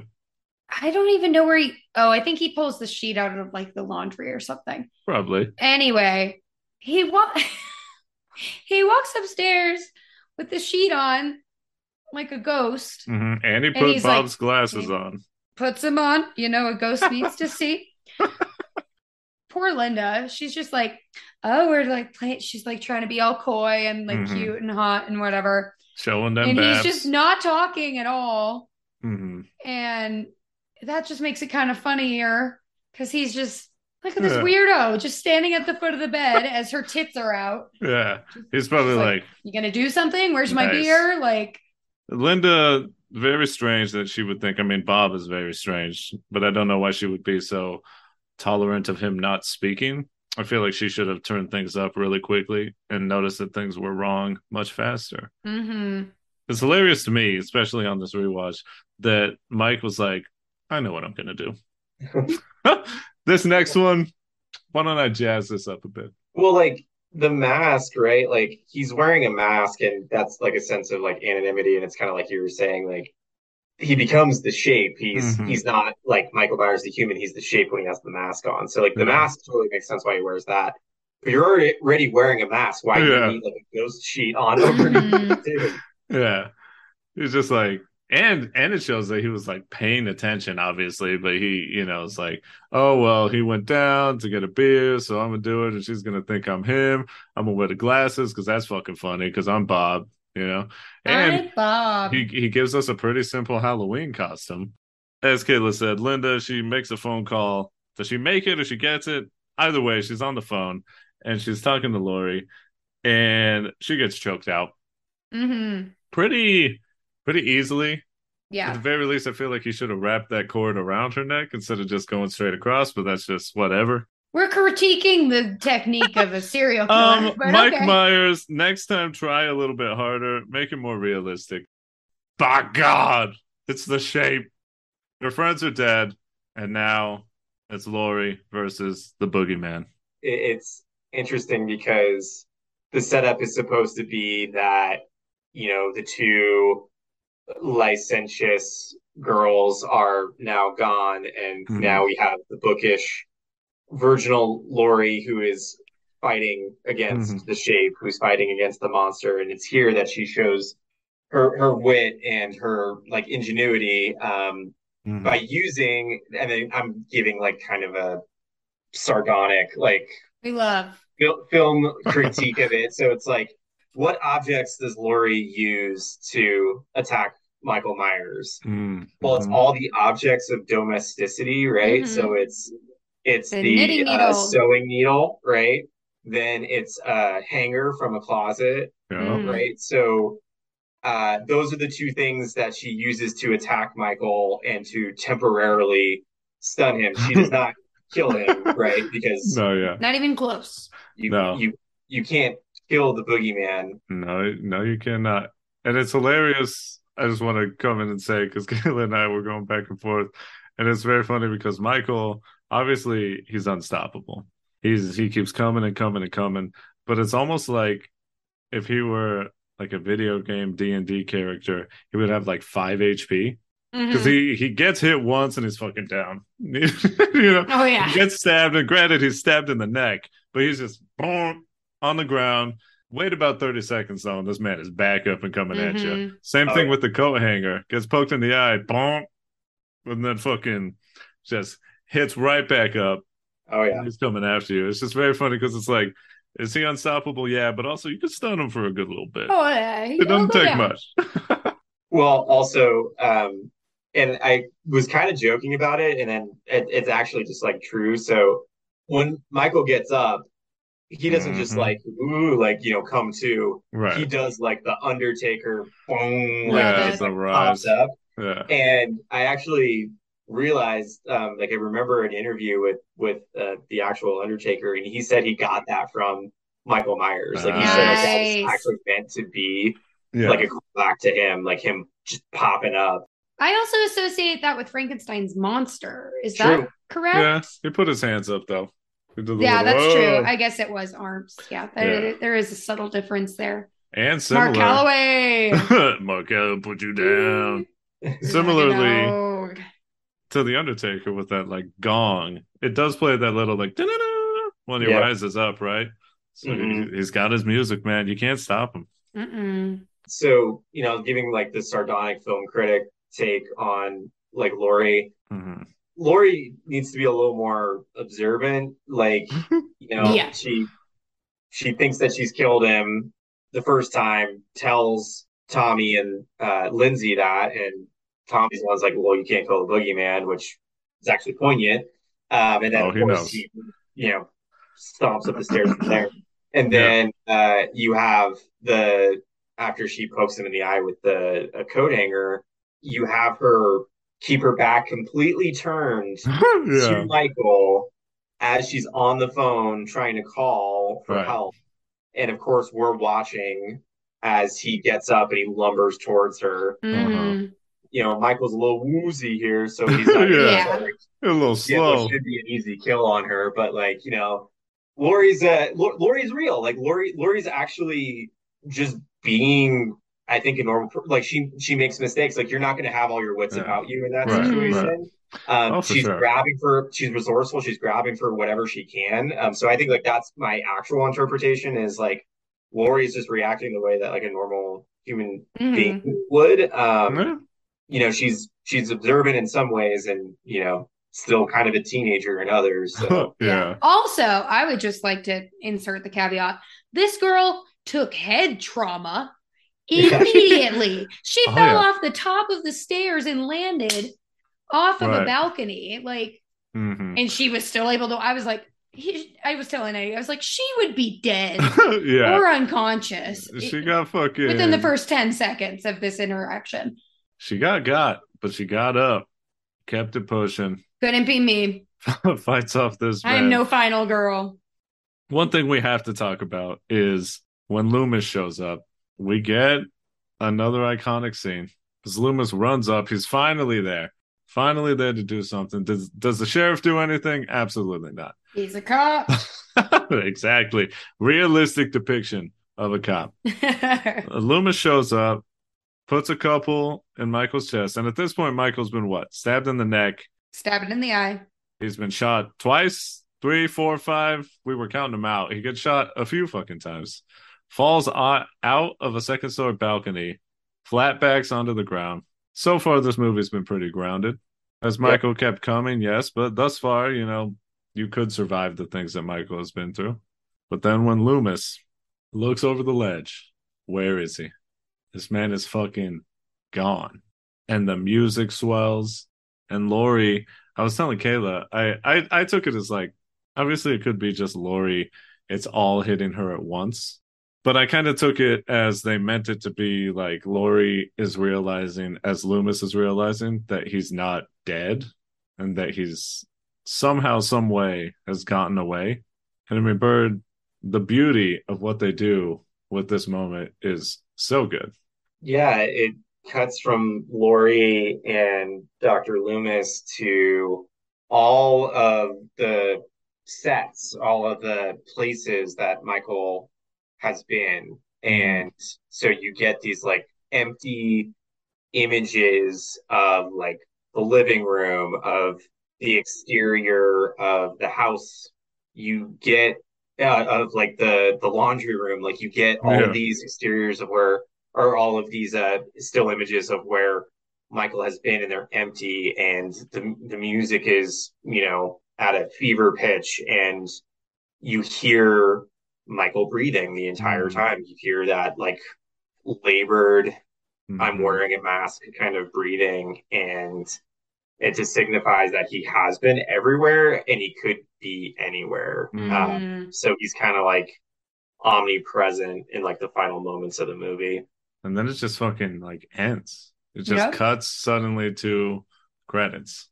And I think that somewhere they said that that was a last minute decision to have that ending and to show essentially all these B-roll shots Mhm. and then have the music and then have the breathing because they wanted to leave the audience with the idea that he could be outside they wanted the audience to be afraid walking to their cars. A stroke of genius. I think it was effective. Woo-hoo-hoo. Very short credits roll, by the Oh way. yeah, Right. I noticed that. It really was a bare bones production. Mhm. Masters of the craft. Oh yeah. I'm always a fan of opening credits. Yeah. And Yeah. this this franchise does such a good job. From what I've seen, they do a really nice job of setting the tone. Oh, and yeah. then I don't know. I've just always liked opening credits. Yeah. I mean, speaking of the franchise, this is a this is a movie franchise that, much like most horror, it's always the joke that oh, how many movies of that do they have? 20, Mhm. 30 of them. This franchise has a ton of sequels, not only to the main original one, but as we've said, there's reboot after reboot. I think we could talk a little bit about what happens to Michael, what happens to this franchise, and where are we now? Because the first one, even with that ending, was very grounded, and things quickly got into the more mystical. Yeah. So I mean, I like Halloween one through four a, like a lot. Oh, okay. Mhm. I like Halloween one, three. two. Yeah. Yeah, I meant Halloween one, two, and four, I should say. Yeah. I, I'm not a huge fan of Halloween three. I, I can give you my my take on that if you'd like. But um Well, uh, well, I mean, I think you should because it's like maybe for people who don't exactly know Halloween three, what happened? Why is it so bad? It's weird because it doesn't even feel like it fits. So, so Halloween three, it, basically John Carpenter and um, Debra Hill, who's uh, one of the producers that was behind like bringing forth, you know, the Halloween franchise. They they envisioned Halloween as being a franchise that had grown beyond Michael Myers as a character. Like they they viewed Michael in one and two as a story, Yeah. but they didn't plan Halloween to just be about Michael Myers. They thought it was going to be like these different stories that Mhm. connected to Halloween night. Right. So in the third one, which is called Season of the Witch, they tell a completely different story that is not related to Michael Myers or Haddonfield, Illinois in any way, shape, or form. It is Hmm. basically about this uh, Halloween mask company that is using some sort of ancient druidic curse Oh God. like sacrifice these kids and they're trying to get them all to buy these masks and they buy these masks and then they have this like super annoying silver shamrock um this super annoying song uh, about halloween um Yeah. and everybody tuning into a halloween special and then like the kids watch it and then the, the mask like melts into their face Oh, goosebumps. Um, Goosebumps. right and so when it came out it, it was pan. everybody hated it Yeah. and they hated it because michael myers was not in it they're like what the hell like this is halloween this is supposed to be about michael myers Mhm. and so the film was pretty much like dismissed. I, I think that was the end of John Carpenter's involvement with Halloween until the 2018 reboot. I think that was his first time that he came back to it. Yeah. Yeah. You know, it was it was blanketly like dismissed, and then Halloween four it was called the Return of Michael Myers because He's back, Myers baby. back. Oh Right. God, let them know that he's in this one. Exactly. So, Put him front uh, center on the poster. So, but what's happened with Halloween three over the years is you, you know it went from being I, like unfairly dismissed because people are like, well, you know, Sure. Michael Myers wasn't in it, and therefore it's a bad movie. Um, which I thought as a kid, but like you know, getting older, that's not a really fair way to treat like the movie as a whole. So it started developing this sort of like cult following where people are like, you know, actually Halloween's like a pretty Halloween three is a pretty good movie. Yeah. And so people, you know, started defending it and talking about how much they liked Halloween 3. And now I feel like it's kind of become this sort of like hipster thing where it's just like, oh, you know, actually Halloween 3 is the best Oh. Halloween movie. Oh Um, boy. I don't know. and- yeah. It's like, look, I understand that it's unfair to say it's bad just because Michael Myers isn't in it. But- Mhm. Watch that movie on its own merit and I it's boring. It's super boring. It is Uh-huh. not that interesting. Like I love Tom Atkins. Like it's that movie's also weird because like Tom Atkins is just like hooking up with anything and everything like very easily. there we Um, go. but it, I I don't. It's it's boring. It's a boring movie. It's a great concept. I actually like the concept a lot, but Sure. Yeah. it doesn't work. So it's like I I don't think it's fair to say it's bad just because Michael Myers isn't in it, but yeah. don't be that hipster that's like, well, actually, it's the best Halloween movie. It's not. It's you not. get out of my house. Yeah. You Absolutely. take your stuff and you leave. That's fucking funny. Yeah, I mean, it definitely suffered from that expectation that I think a lot of moviegoers Sure. or just fans of anything do these days is you build something up in your head as to what it's going to mm-hmm. be. And if it's anything different, you're just like, well, this is stupid. Michael's like that. He's sort of like the comfort in in Yeah. the movie in some ways. Like he's you, you know what to to expect, and it's like an old friend in like a Right. bizarre sort of way. But like, so to answer your original question about like where the franchise goes, so like. Yeah. You know, the second one we are introduced to Ben Tramer. Um, but in the second one, Legend. it's revealed that Michael and Laurie are actually brother and sister. Mhm. Uh, that's kind of like the big reveal slash twist in the second one. hey, yo. I won't go into like the plot, but there's like a large like fire that happens, like a silent fire. Loomis gets burned. Oh, Loomis. Halloween four. I love Halloween four. I think it's awesome. He's back, Um, baby. so Jamie Lee Curtis has decided she doesn't want to be a part of these movies anymore. She doesn't want to be just defined as a scream queen because you know she's doing prom night and terror train and all this stuff. Yeah, right. So uh, they introduce basically Laurie Strode's uh, niece, Jamie, Right. Yeah. who's played brilliantly by Danielle Harris. She's awesome as a child actress, just like plays this sort of like adorable, like pitiful girl so, so well. And so basically, like Michael, instead of chasing Laurie Strode, he's now chasing Laurie Strode's niece, which in turn is his niece. Yeah. Um, Right. Jamie. Yeah, yeah. and that happens in four and it happens in five as well. uh-huh. Five starts to set up this super weird storyline that has to do with like this ancient like curse Oh. thing. Uh-huh. And then that leads into Halloween six, the curse of Michael Myers, starring Paul Rudd. as My Tom guy. Paul Hey, Rudd. Look at us, huh? Look at that? this. And that's where that's where I think the franchise really starts to lose its way. So I, I'm not a fan of the curse of Michael Myers. Uh-huh. And then, uh, I, if I'm remembering correctly, there's a pause for a few years until Halloween H2O. hmm And Halloween H2O is not a reboot, but it's kind of a reset. And I love Halloween H2O. I think it's great. So Jamie Lee Curtis is back. Right. And in that one, Halloween four, five, and six don't exist. Only Halloween one and two have happened. Yeah. This takes place 20 years later. H2O. Um, uh, Jamie Lee Curtis, Laurie Strode, who is still Michael Myers' sister, yeah. takes on an assumed name. She has an adult or a high school son, Josh Hartnett, and Right. Michael, 20 years later, tracks them down to this like super private school Yeah. in Southern California and and stalks them and Michelle Williams and LL Cool J. Um, and also That's LL. Cool J is is it. hilarious. it's It's actually, actually good. good, I, I love Halloween H2O. It's Mhm. very effective. It it doesn't overstay its welcome. Then we get into Halloween Resurrection, Oh boy. which is with Busta Rhymes and Uh-huh. uh, you know it's basically like a reality show. takes place in the Myers house. Right. Yeah, yeah, yeah. It's almost like they're doing Ghost Hunters, but with like Mike Myers, and it's Yep. like, oh, what could happen? what could happen is he shows up. You fucking. He idiots. shows up. Yeah. He sees they're streaming at his house, and he's like, "Motherfuck, where's my car?" this man, this man also learned how to drive by himself, so give him that his was a funny joke that yeah Loomis makes. Yeah. So then um that kind of ends like the first round of like uh the franchise and then Jesus Christ, First go at it.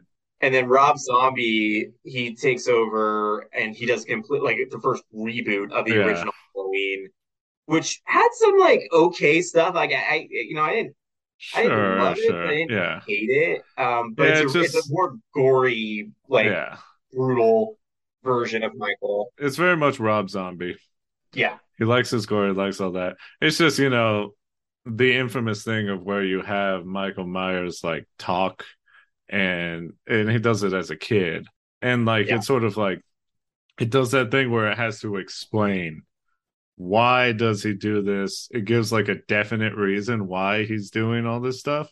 And it's just I don't know. Like I like I said, in some movies it's it's good, yeah, but for me, for Mike Myers, it's just totally against kind of what I like about him. Show Yeah. don't tell. Yeah, Yep. and he gets he gets two of these. Yeah, and the second Right. one is trash. Like right.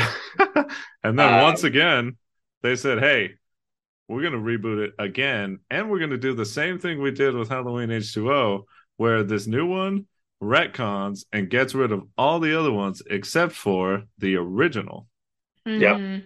and it's pretty good.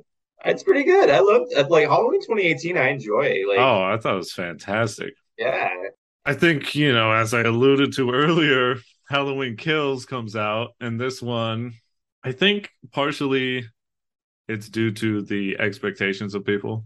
Go back to the whole season of the witch argument. People expected a certain film out of this. And there are parts that are super goofy about it. Mhm. E- Evil dies tonight. Evil you know? dies tonight. which I can acknowledge is not very great. You know, it, it is funny. It's stupid. It's like, ah, why'd they do that?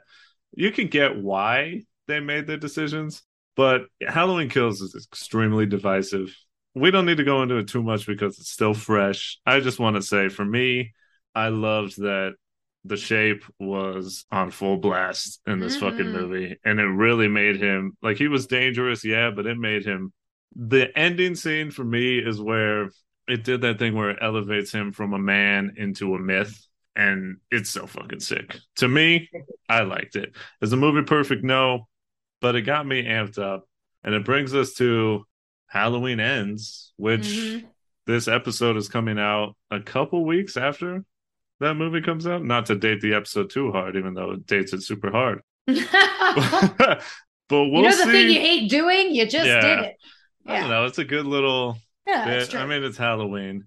We can do this. Just you could fantasy book Halloween ends. Mhm. Not only like what you would like to see in it, but what you would like to see for the franchise. Because I can just quickly say, if I were to fantasy book Halloween ends, I would have both Laurie and Mike Myers kill each other Yep. and then I just want some finality to where it's over. And I know it's never going to officially be over. Like Halloween's not going to go away. yeah. It's not going to go away forever. But I definitely want at least like a decade, like a 10 year hiatus to where we Mhm. just leave it alone. let people rest. Because they're going to, it's going to come back. That's the fact of the matter. they're not going to get kill this cash cow. No. But I think a good 10 year, let people forget, and then they could do what Hollywood does and reboot. And who knows? It could be good. You know, Halloween 2018 was good, yeah. Mhm. but it I think it needs a rest. Yeah. Michael is such an icon. I think, you know, Jamie is even more iconic in some ways. Mm. And I I really do think that she needs to go out on her own terms. hmm Yeah, Jamie Lee Curtis is getting up there in age. And, you know, I don't also think she needs to push herself any further than she already has. She's Mhm. already earned her flowers and then some. Oh, yeah. Um, so, like you said, Eddie, I don't think there's any other way to end it other than having that real finality. hmm I mean, it's called Halloween Ends. It's Yeah. got to end, right? It's in the title. Yeah, I mean, I, I agree. Like it needs it needs a rest. Yeah, also like you can't like promote that it actually is going to end and then not deliver on yeah. this. I mean, like literally, like the marketing for this movie is just the movie says ends. It doesn't even say Halloween, it just says it ends. Like, right. Like which I, I, hey, I'm all for. Like, I, I, I love it, but like, uh-huh. it, it needs to. The Blumhouse version of Halloween needs needs to be done, and that's not to say like I like I I liked Halloween Kills more than most, hmm but I do think that that's partially just me loving Halloween in general. hmm I, I think that Halloween Ends needs to like bring finality to Laurie Strode and hmm and you know to to Michael Myers for now. You know, want to resurrect him, not in a Busta Rhymes way, then like yeah. you know I'm fine with that later on down the road. But like Mhm. you know, I, I will say this. So like you remember uh they did like a Nightmare on Elm Street reboot in Mm, 20 like. 11 or something yeah, like that. with uh, the guy who played Rorschach. Right. Yeah. So um you had somebody else playing Freddy Krueger instead of um Robert Englund playing Mhm. Freddy Krueger.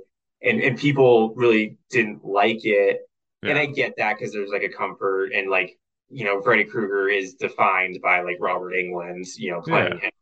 But but you know what's interesting about that is I actually don't like I love Robert Englund and I love Nightmare on Elm Street, but I like I don't really agree that the guy playing Freddy Krueger was the problem. The problem was Mhm. Nancy.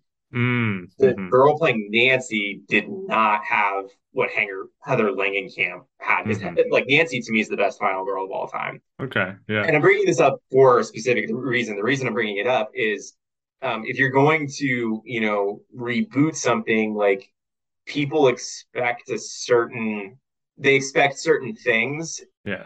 I think that after this third one, there's just, I don't think that you're going to be able to make somebody happy without Jamie Lee Curtis or John Carpenter being involved in this. And John Yeah. Carpenter's is up there. Yeah. And, Yep. Yeah. Yeah.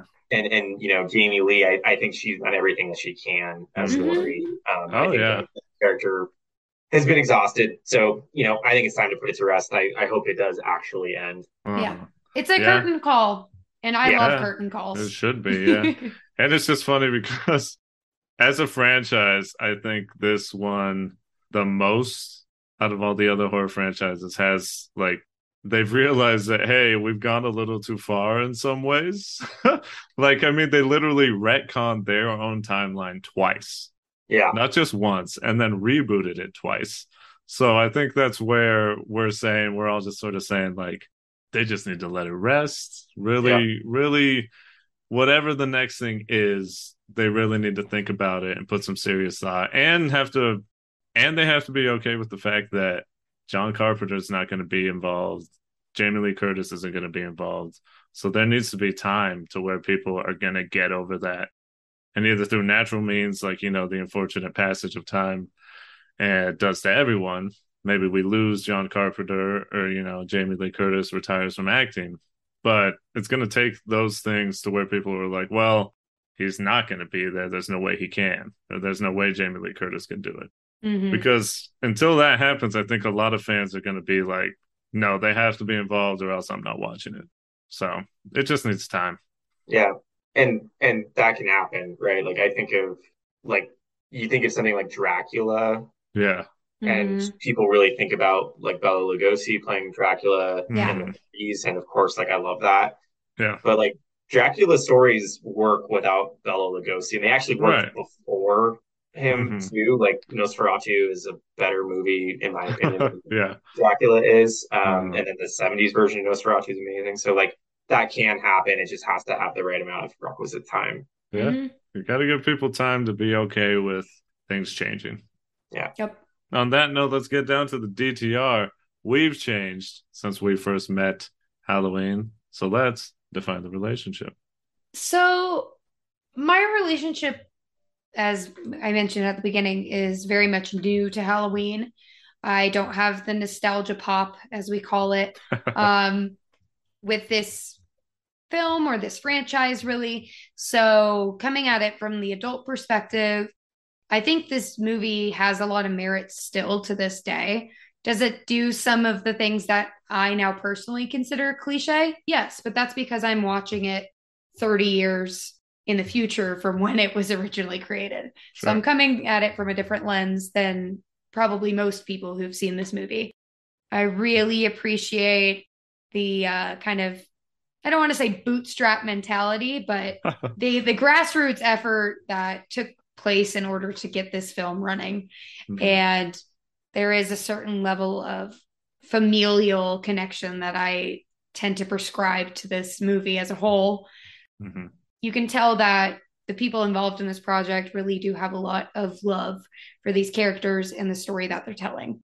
That being said, my relationship with Halloween is not the strongest, Mhm. but it is a very like appreciative one. It's Mhm. kind of like the the elderly neighbor that you say hello to every time you go to get the mail Uh-huh. and you bump into each other like oh how you doing good to see you Sure. it's it's something that has been in the background of my life for a while whether that's on a conscious or subconscious level um so am i show dependent on this film no but i definitely understand how and why people are and I res- I have a great uh. appreciation and respect for that. So, yeah, for myself, I mean, you probably know what's coming the way I talked it up two minutes ago, three minutes ago. But for me, despite all the other horror films I've seen, and I've seen a lot in recent years, and a lot of horror films that have been scarier than this, you know, or newer films that have amazing acting all around, or the special effects are really well done to where it all looks super real and everything's just amazing. You know, the passage of time when you compare films from 2022 to 1978, there's just some things that will improve. Despite all that, to me, Halloween just has a special place in my heart. It was one of the first like real horror movies, horror classics. I think it's the first horror classic I ever saw and for me, it's definitely my favorite horror classic. Overall, it's probably, I'd still put it as my number two horror film ever. But I don't know. It's just, it's hard for me to, and I say that, and I say that The Bewitched is number one, but it's almost hard for me to say that because I have such a connection with Halloween. I love the franchise. It's so much fun, even the ones that aren't that great are fun. I love watching a fun horror movie when it just gets ridiculous. And obviously, some of it is very goofy, even in this first one. I really love the new trilogy. I know that it has some missteps in the sequel, Halloween Kills, but that first 2018 one was amazing and it sort of revitalized the love that I have for Michael Myers because for me, he's my guy he's my horror icon. He's the one that I like the most. And it's like by far like he he's leaps and bounds ahead for me. You know, he's my guy. for me, he's got the best theme song. He's got the best look. I love the way he moves and the way he just stands there. I just feel like just the fact that I can see an image of Michael Myers just standing by a bush and it just fills me with all these thoughts and this dread and this nostalgia and all this that for me means I'm 100% show dependent on this one. I love watching it every year. I love seeing all the new ones. And like I said, I hope that when it ends, if we do eventually get a sequel, I can't wait to watch another one and see what happens with Michael Myers in the future. Mm-hmm. So, you know, I was trying to think back to like why I, I want to talk about Halloween and it wasn't the first horror movie I saw. You know, it's Nightmare on Elm Street. Mm-hmm. It is not my number one favorite horror movie of all time. That's either The Thing or Suspiria. Mm-hmm. Nice. but I think it's, the, it's probably the one I've seen the most.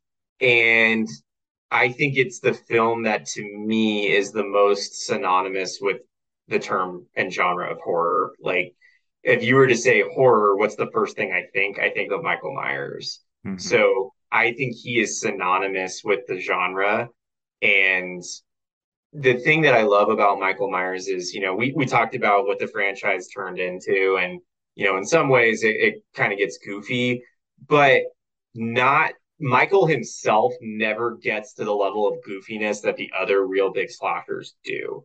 Mm-hmm. He still maintains this mystique. So, like, Freddy Krueger starts off as like this weird, grimy sort of humor and then he turns into like a stand-up comedian and then he just kind of like has like all these like ridiculous like one-liners. Um pinhead even does that which is really weird because hellraiser is so mm-hmm. different. The new um, one's good. I, i'm excited to watch it actually uh, I've never been a huge Friday the Thirteenth fan. I think like what Friday the Thirteenth does well is more special effects than it does like actual story. But I mean, like mm. Jason in space and Jason like punching a guy's head off, like you know that yeah. sort of thing. Like fantastic. Um, you know, like there's they become like caricatures of themselves, and Michael never really does. Even if other people around him in the story kind of does, mm. Michael is still Michael. Michael is still like this blank slate and he's so mysterious and you can kind of project so many things onto him mm-hmm. and i think halloween set the standard for what the slasher genre would become but also the standard for i think what horror is and what it has been so you know to me um it's probably the most significant horror movie in my life even if i don't necessarily think it's like the best and everything. I think the sum of all of its parts make it, you know, on the put it onto the Mount Rushmore of horror. So mm-hmm. I absolutely would say that. you know, I'm not scared of Michael Myers. Michael Myers, kind of like what Kayla was saying, but in a, in a different way. Like Michael is sort of like comfort food for mm-hmm. me. Like, yeah, um, Halloween is kind of been ever present for a long time in my life. So I would say that I'm certainly still show dependent. Got to get that branding in there. we love to hear it. I mean, much. I don't know with the tagline of Saw. It's funny that Saw used it because it's like if it's Halloween, it must be Saw. I feel like if it's Halloween, it must be Halloween. It must be Halloween. Every year I gotta watch it. Yep. Thank you everyone for listening to this episode. And before we go any further, thank you so much to our guests, our good friend Bird, for, for coming on, really breaking it down, really sort of as I feel like we all do when we go on this, we sort of bare our soul a little bit with why we like the things that we do. And it's funny, I was telling Kayla earlier before we record, I was like, I'm excited that Bird's going to be on because he's so much better at explaining things than I can. it's like he, I know he's going to break things down, and I'm going to be thinking like, ah, that's exactly what I feel, but he's going to say it smarter. So thank you for coming on. Yay, an add, intelligent person on you. the podcast. Much like Donald Pleasence, you add the gravitas. Oh, podcast that, that was so nice, Eddie. oh, you know. But hey, if you like what you heard here, please give us a follow, download the episodes, and spread the word. Tell all of your slutty friends and your and your one virgin who's gonna stick around. They're gonna be the final girl and just clean up all your bodies after the bloodshed mm-hmm. has finished. That you all can find the Show Dependent Podcast on Apple Podcasts, Spotify, Google, wherever you listen to podcasts. I have a feeling I know the answer, but Bird, is there anything you would like to plug and or a final message here on the pod? What would you like to say?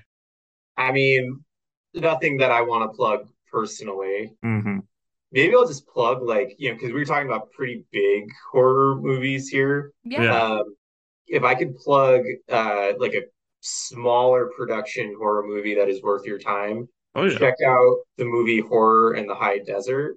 Mm-hmm. Uh, mm-hmm. Don't look up anything about it. Like it's on Amazon Prime. Just go and watch it. Don't look up anything about it. Oh um, yeah. Uh-huh. If you're interested in like true crime and, and horror, it's just yeah, don't look anything up. Just watch Horror in the High Desert. So I'm I'm plugging a smaller. There you go. There you go. I love to hear a little suggestion for yeah. suggestion for the end of spooky season. Absolutely, we'll have, have, to check it out ourselves. Left. I know it's sad, but I remember you saying that, so we will definitely have to check it out mm-hmm. ourselves, and hopefully, we can get a little bit more views on that thing. Mm-hmm. But anyways, if you would like to follow the podcast ourselves, follow on Twitter, follow on Instagram. That is at SHO Dependent Pod. If you'd like to follow myself, I'm on Twitter, I'm on Twitch at Victor V Sweet. And my love, my other half. Mm-hmm. Where can you be found? Not babysitting. Not doing that shit anymore. Mm-mm. Yeah. Mm-mm. Also, you can find me on Twitter at DJ Vivich. All right. And with that, we have but one final little bit of information for you. It is our opportunity to tell you to save the date because our next episode, I gotta ask, I gotta ask, do you remember? Remember Cause, who? Because I remember. I remember yearly, monthly, weekly, and honestly daily. Because that's the next episode. We take a little trip down to a little football town where one man unites everyone into the love of football. And not only does he do that, but he cures segregation in the process. because it is time to remember the Titans. Woohoo! I fucking love this movie so much. I know you do, and I have forgotten almost all of it. Well, so you better, well, you better remember because because it's time. All right. If you do the honors, Bird, you could hit him with the last words. You know, it's Halloween. I guess everyone's entitled to one good scare.